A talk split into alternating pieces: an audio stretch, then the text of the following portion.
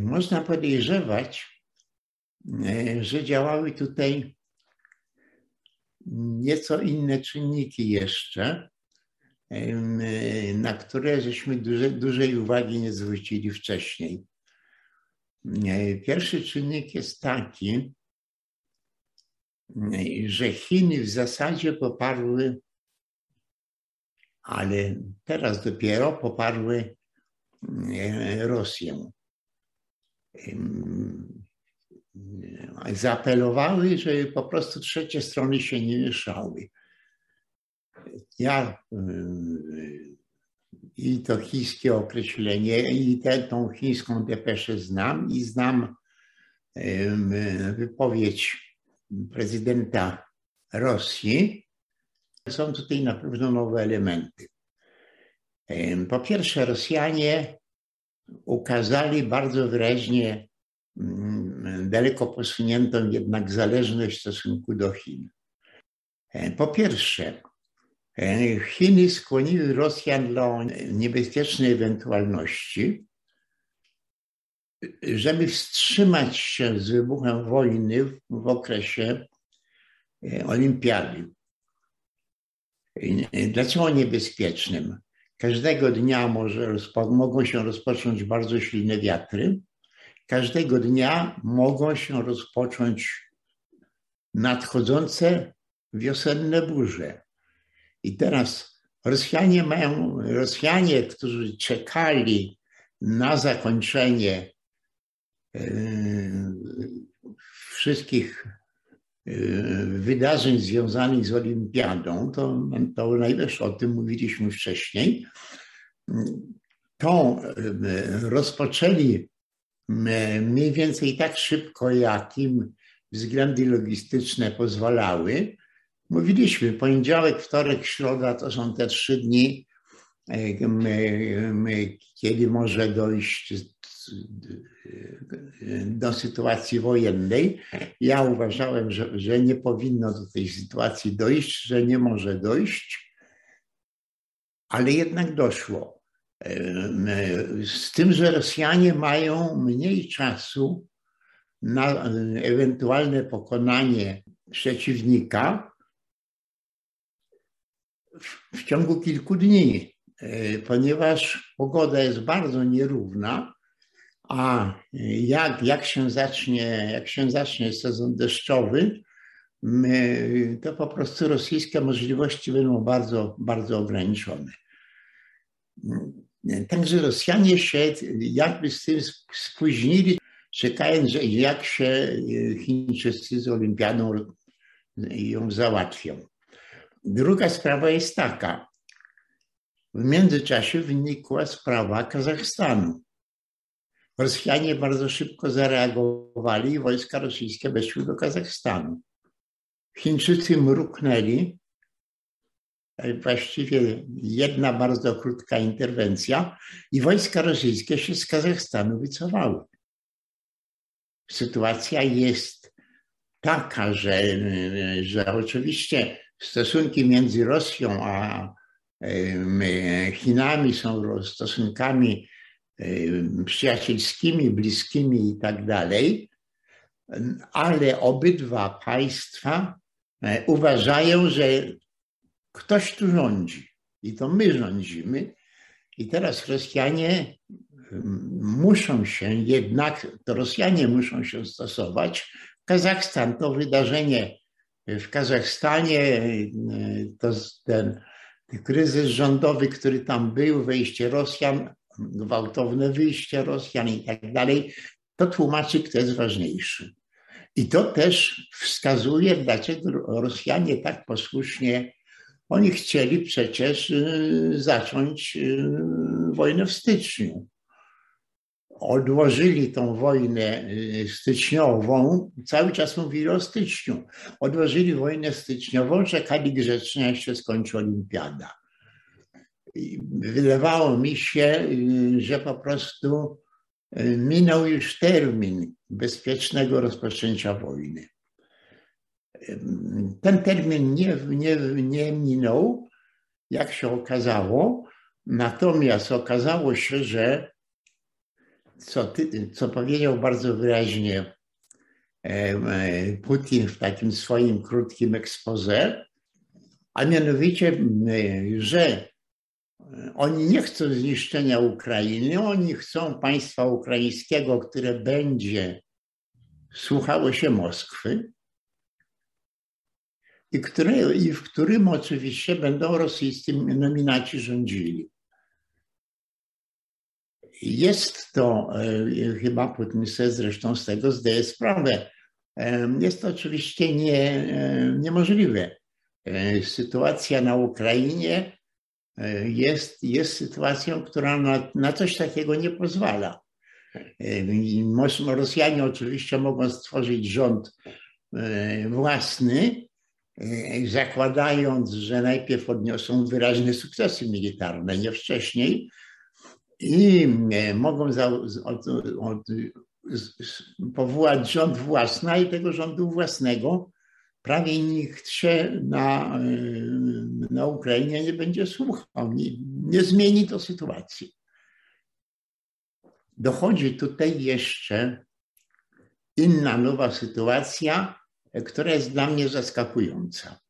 A mianowicie tą nową sytuacją są protesty poważnej części społeczeństwa rosyjskiego przeciwko wojnie.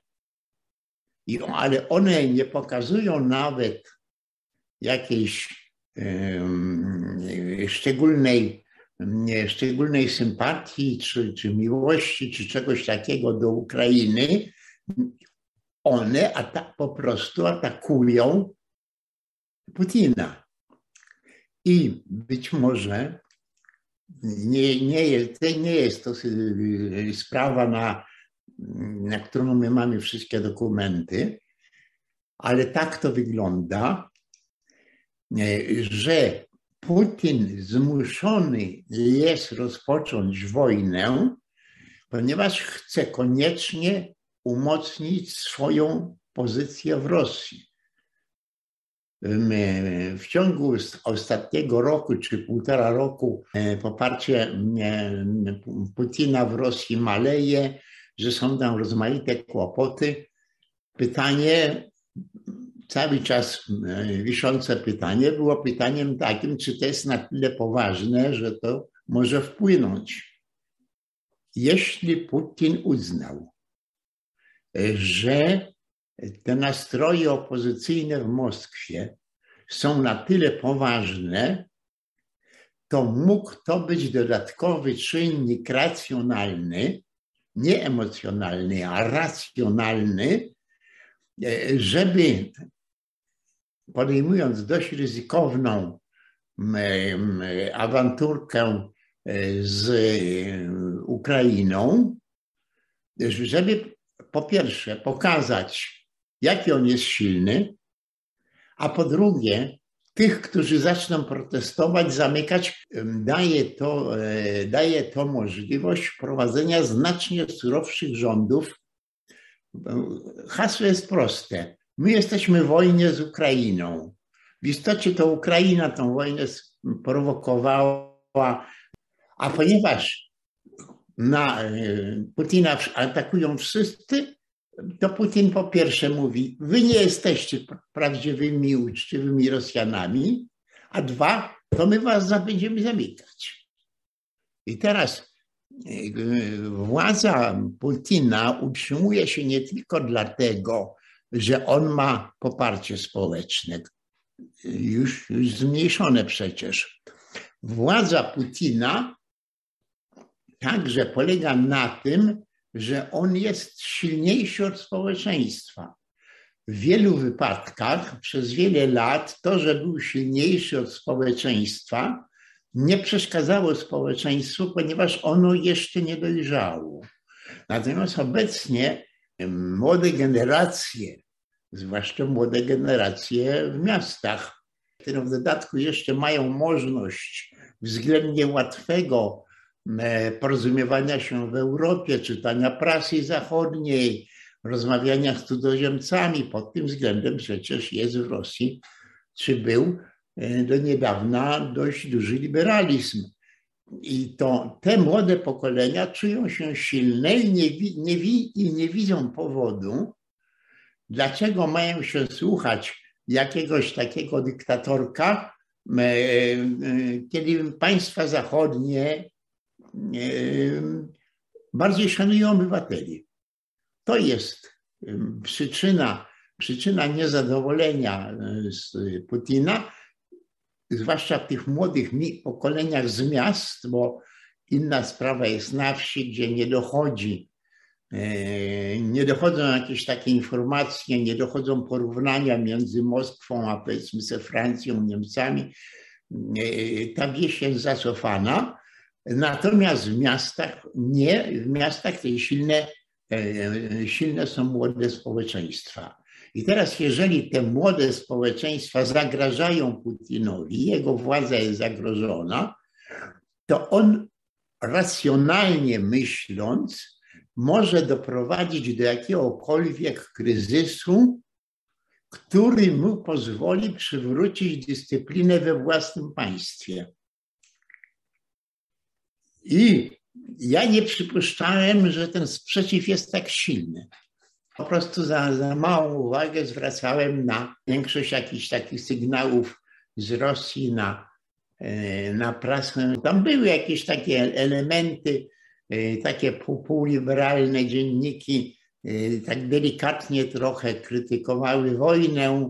Wydawało się, że to wszystko spokojnie pójdzie.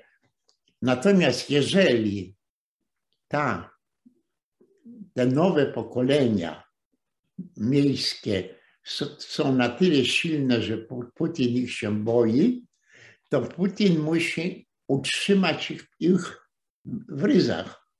A w jaki sposób się utrzymuje w ryzach Rosjan? No Stalin to pokazał, Lenin to pokazał, Mikołaj II to pokazał, Piotr Wielki to pokazał, Iwan Groźny to pokazał. No, niszczy się tych, którzy się sprzeciwiają co na i to jeszcze wsadzanie do więzień to jest jeszcze nawet no, takie humanitarne i łagodne zaprowadzanie porządku, no bo gorzej jakby to kończyło się masowymi śmierciami. I ten czynnik, on, on niezależnie od marzeń, bardziej marzeń niż planu y, Putina, E, te marzenia polegają na tym, żeby odbudować coś na wzór przynajmniej terytorialny Związku Radzieckiego. Jest to chociażby o tyle nie, niemożliwe, że w Związku Radzieckim e, takie kraje jak Kazachstan były posłuszne, na to, a jak nie były posłuszne, to się zamykało kogo trzeba. No dzisiaj jak, jak Chińczycy tylko mruknęli, że to nie wolno, to się Rosjanie od razu wycofują. Poza tym mamy sygnały, e, że Chińczycy znowu się zaczynają interesować tam, gdzie już jest dużo Chińczyków, e, miejscowościami, terenami nad Dolnym Amurem, a więc już na północ od Władywostoku, tam jest to w poważnej mierze skolonizowane przez Chińczyków. No nie, nie, nie wypada im sojusznikowi zabierać tej ziemi, ale nie wiadomo, co może być. Rząd chiński też nie cieszy się wystarczająco wielkim poparciem. Także możemy mówić o marzeniach nierealnych Putina, ale te marzenia są i pierwszą drogą do tych marzeń jest jakieś podporządkowanie Ukrainy.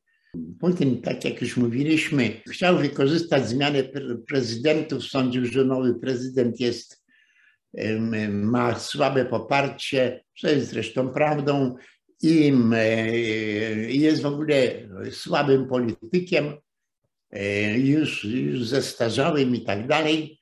I Putin rzeczywiście chciał rozegrać tą całą grę pokojowo. Zwykłe zobowiązanie Zachodu nigdy nie weźmiemy e, Ukrainy do NATO, a ta Ukraina, jak też mówiłem, jest bardzo Rosji potrzebna, ponieważ większość ziem rosyjskich to są ziemie nieprzyjazne albo wrogie dla bytowania człowieka i one ciągle dość liczną zaludnienie Rosji nie dostarczają wystarczającej ilości żywności. Natomiast Ukraina jest oczywiście wielkim producentem żywności, wielkim e, jeszcze z bardzo dużymi rezerwami.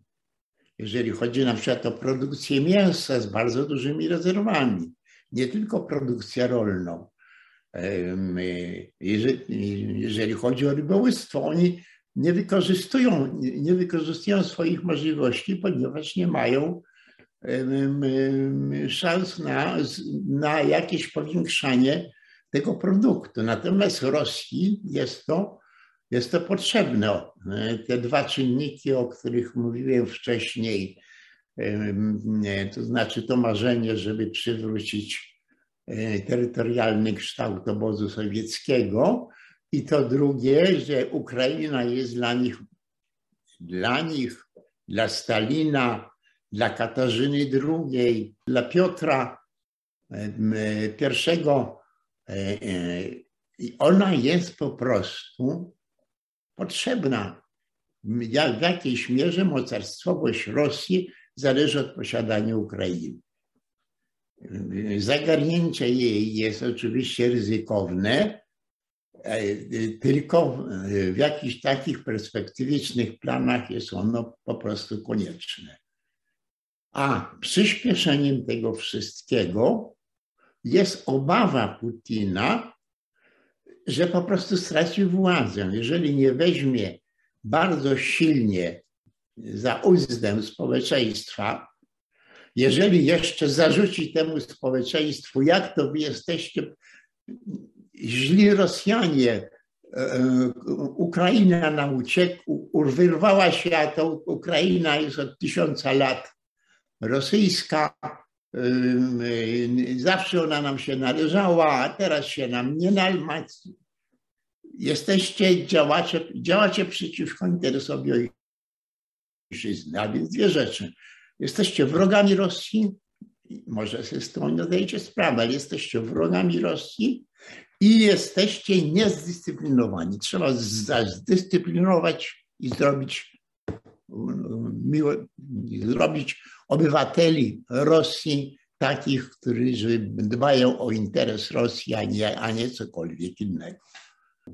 I teraz, jeżeli Rosjanie ani, ani w styczniu, ani w lutym nie mogli e, uderzyć na Ukrainę, ponieważ najwyraźniej Chińczycy się na to nie zgadzali, a równocześnie okazało się, że sytuacja w kraju jest dla Putina gorsza niż, się, niż, niż mógł przypuszczać, to Putin chce, chce osiągnąć te dwa efekty.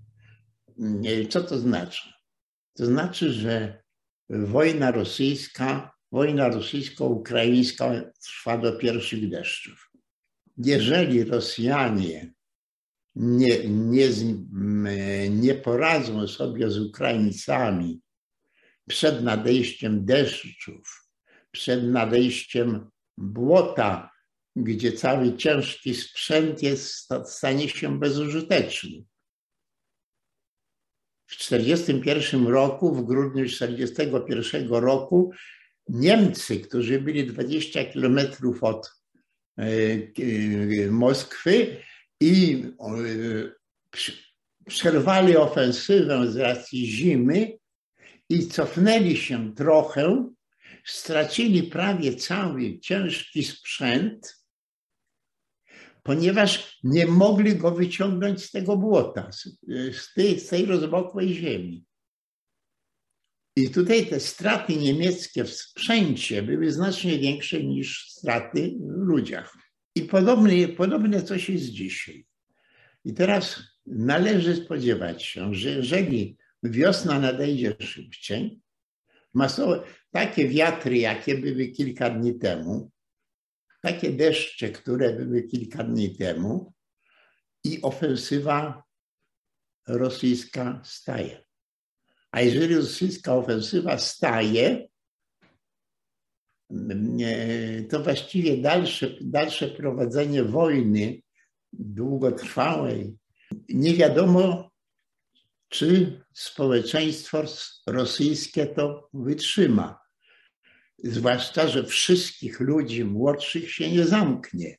Zamknęli dwa tysiące czy coś koło tego, może zamkną pięć, może zamkną dziesięć, ale tam tych, e, tych kręgów, które są kręgami buntowniczymi, które po prostu chcą nowoczesnej Rosji, a nie staroświeckiej, e, to tych kręgów wszystkich nie zamkną.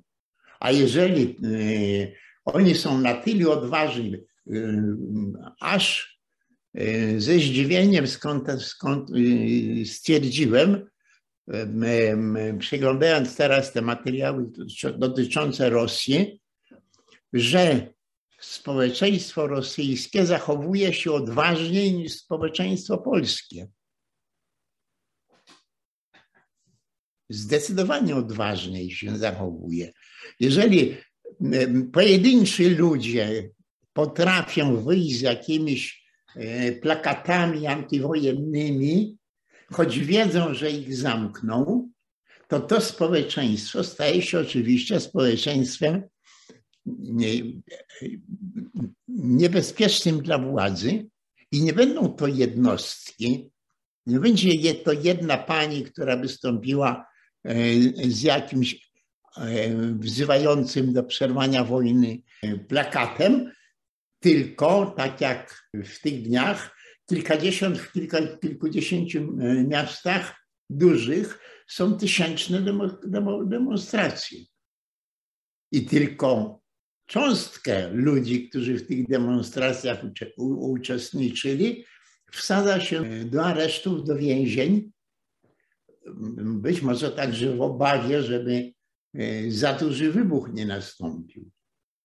Tak, taka, jest, taka jest sytuacja. I tutaj być może te sprawy, sprawy rosyjskie E, wewnętrzne rosyjskie były tym czynnikiem, który kazał podjąć tą ryzykowną decyzję. A dzisiaj co możemy powiedzieć? Czekamy na deszcz, czekamy na wiatr, czekamy na deszcz, czekamy na błoto. Czekamy na, na to, e, że wojska rosyjskie zostaną zatrzymane, a społeczeństwo się będzie w dalszym ciągu buntowało tym bardziej buntowało, jak wojsko nie odnosi żadnych, żadnych sukcesów, bo było to nie pozwala.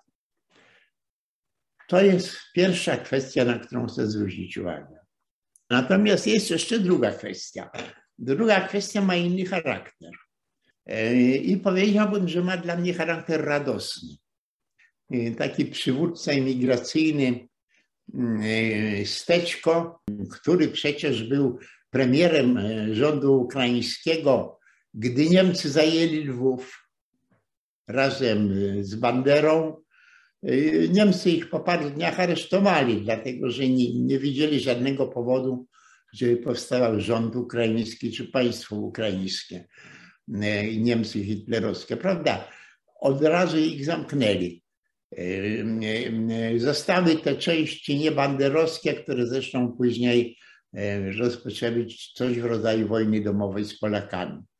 Otóż e, Steczko, który siedział razem z pierwszym dowódcą AK w Sachsenhausen, ale jeszcze tam byli jacyś, i jacyś Polacy, jacyś Ukraińcy, oni złapali jakoś między sobą kontakty i zaczęli szukać rozmaitych błędów E, po polskiej i po ukraińskiej stronie. I, w, I e, po zakończeniu wojny, po wyjściu e, z tej wojny, kiedy ruch nacjonalistów ukraińskich rozwinął się na, na zachodzie, w Niemczech najpierw, tych, tych pokonanych Niemczech, okupowanych, ale szybko się przeniósł częściowo do Anglii, częściowo do Stanów Zjednoczonych, Steczko stworzył tam koncepcję następującą. Naszym błędem była walka z Polakami, bo naszym wrogiem byli i Rosjanie, i Niemcy. I wolność Ukrainy zależy od wolności Polski. Jeżeli będzie wolna Polska, to Ukraina ma szansę być wolna. Tą koncepcję Steczko stworzył chyba już po śmierci, e, po zamordowaniu Bandery, e, chyba w końcu lat 50., coś takiego. To znaczy nie, nie od razu e, po zakończeniu II wojny. Ona, ta koncepcja bez niepodległej Polski nie ma niepodległej Ukrainy rozwijała się dość powoli, dlatego że Ukraińcom, y, dla Ukraińców było to zbyt nowe. Byli to z reguły e, nacjonaliści, którzy uciekali przed Rosjanami i tak dalej, a więc ten czynnik nacjonalistyczny działał, ale, ale w miarę jak się wymieniały pokolenia emigracyjne i jak młodsze pokolenia chłonęły to, co ich otaczało, to znaczy demokrację krajów zachodnich, gospodarkę krajów zachodnich, kulturę spraw, spraw krajów zachodnich, cywilizację krajów zachodnich.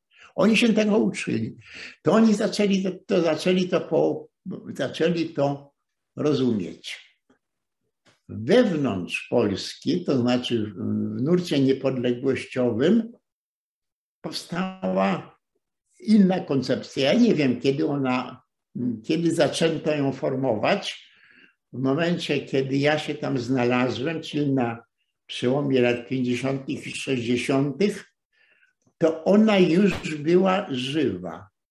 I o, jakkolwiek była dość cicha, to była żywa i ona brzmiała. Bez niepodległej Ukrainy Myśmy nie znali Polacy nie znali tego, co Steczko wymyślił. Bez niepodległej Polski nie będzie niepodległej Ukrainy. Po prostu badając rzeczywistość stwierdziliśmy, bez niepodległej Ukrainy nie będzie niepodległej Polski. Ja nie znam wszystkich przesłanek, znam końcowe przesłanki, nie znam wszystkich przesłanek, jak się ta koncepcja rodziła, ale ta, koncepcja wynikła z kwestii następującej.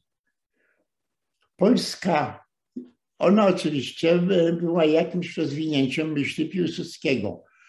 Polska Rzeczypospolita jest zbyt mała, a żeby była naprawdę duża, to musimy się nie z tymi nielicznymi Litwinami, nie z tymi Białorusianami, którzy nie bardzo wiedzą, co to jest Białoruś, tylko musimy z bardzo licznymi, dużymi Ukraińcami, z bardzo bogatym krajem ukraińskim, musimy się po prostu z nim złączyć.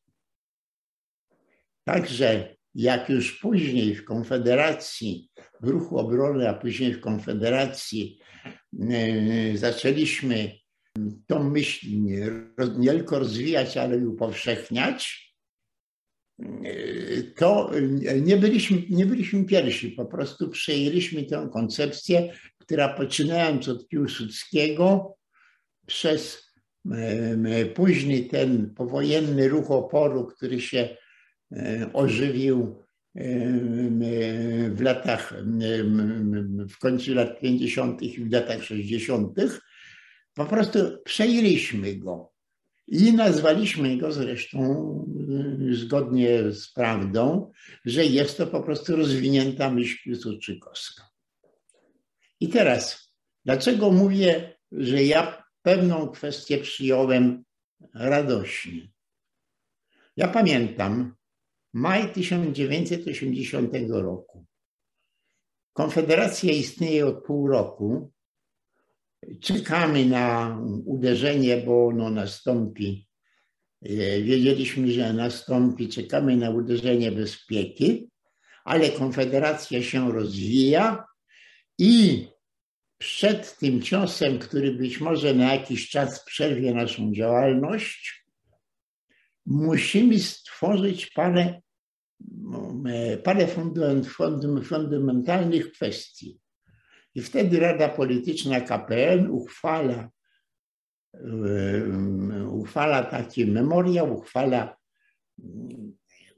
przyjmuje taką uchwałę, gdzie przejmujemy to hasło bez niepodległej Ukrainy nie ma niepodległej Polski. I to jest uchwała, która jest, ogłaszamy ją dzienną rocznicę wyprawy Józefa Piłsudskiego na Kijów. Ponieważ uważamy, że jest to po prostu kontynuacja tej wyprawy.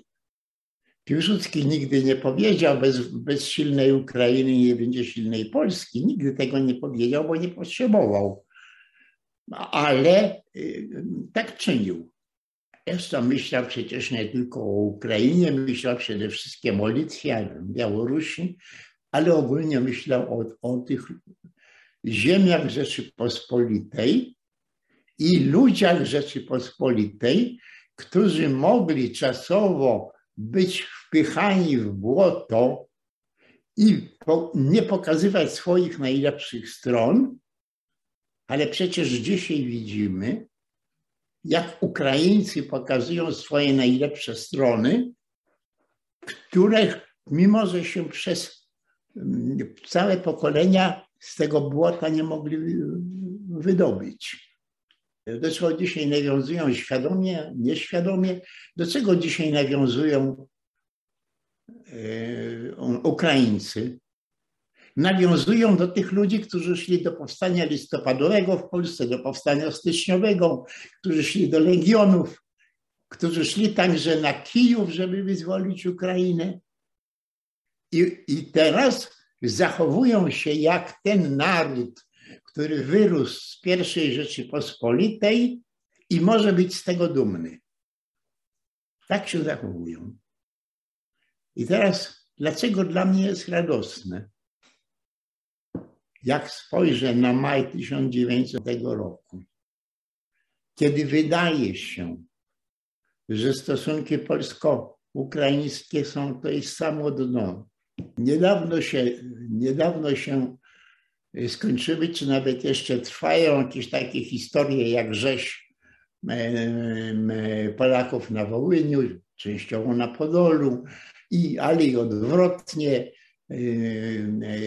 Te walki, inne walki, które się toczą między Polakami a Litwinami na, na północy, one nie są aż tak zacięte, nie są aż tak długie, ale, ale są także mordercze E, Litwini kierowani przez Niemców napadają i wymordowują całą polską wieś, znaczy zamieszkałą przez Polaków.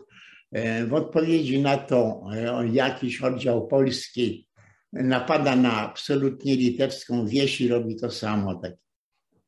To są, to są to jest sytuacja wrogości wewnątrz narodów, które wywodzą się z pierwszej Rzeczypospolitej. I, I w 1980 roku, jeżeli na przykład e, ja prosiłem Andrzeja Czumę i Andrzej Czuma u jakiegoś biskupa e, w Suwałkach e, interweniował, ponieważ tam tępiono w jakiejś miejscowości Litwinów, katolików, i on rzeczywiście interweniował tego biskupa, a ten biskup powiedział: My to są wrogowie Polski i my będziemy ich niszczyli. Ja to, ja to doskonale pamiętam. Andrzej się nie bardzo z tym godził, ale jakoś to przyjmował.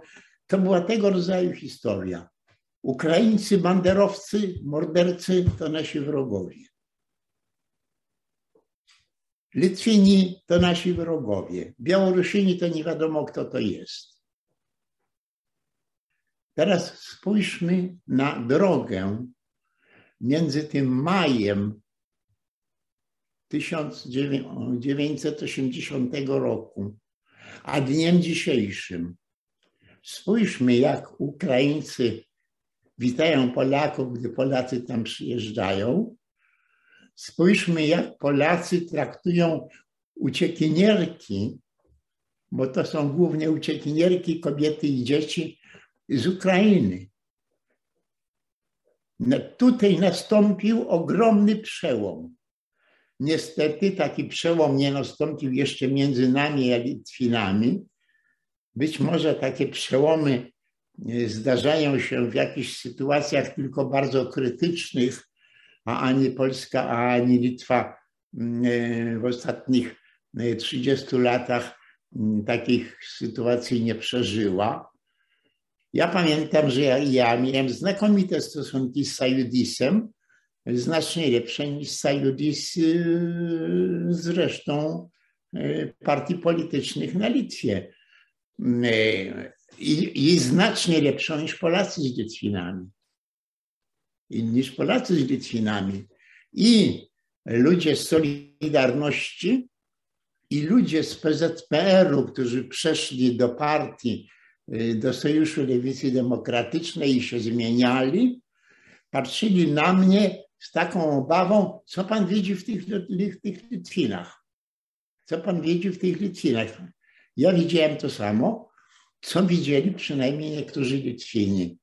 Koniec, koniec tych strasznych walk w rodzinie. Koniec.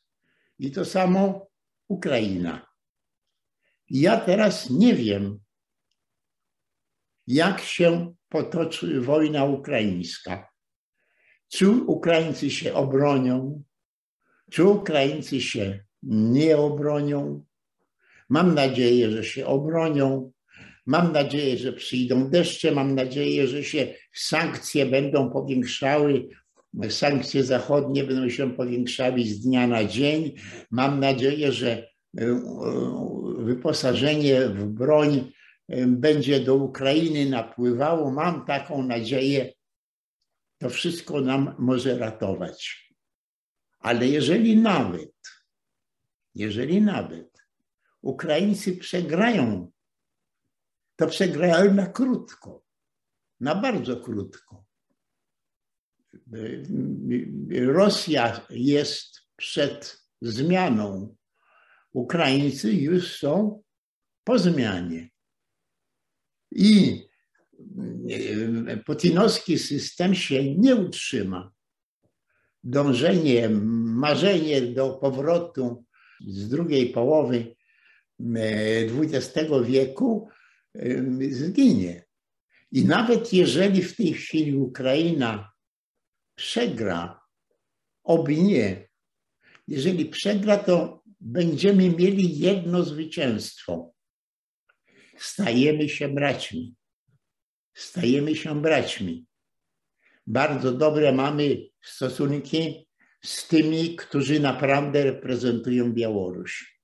Powinny być jeszcze lepsze. Za małe, zbyt małe stosunki mamy z Litwą. One też, one powinny się rozwijać. A przykładem tego wszystkiego może być braterstwo polsko-ukraińskie. I to cieszy. Być może jeszcze ta historia będzie trudna. Być może jeszcze trzeba będzie ileś lat czekać, aż się yy, nam wszystko powiedzie. Być może, mam nadzieję, że nie. Tylko już my idziemy z otwartymi rękami, z otwartym sercem do Ukraińców, a Ukraińcy tak samo idą w stosunku do nas.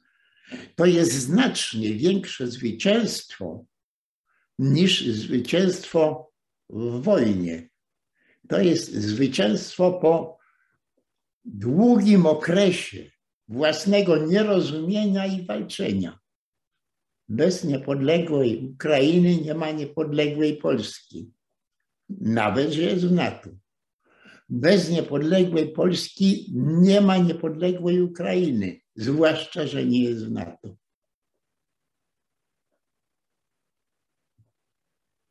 To wszystko, co mm, dzisiaj chciałem powiedzieć.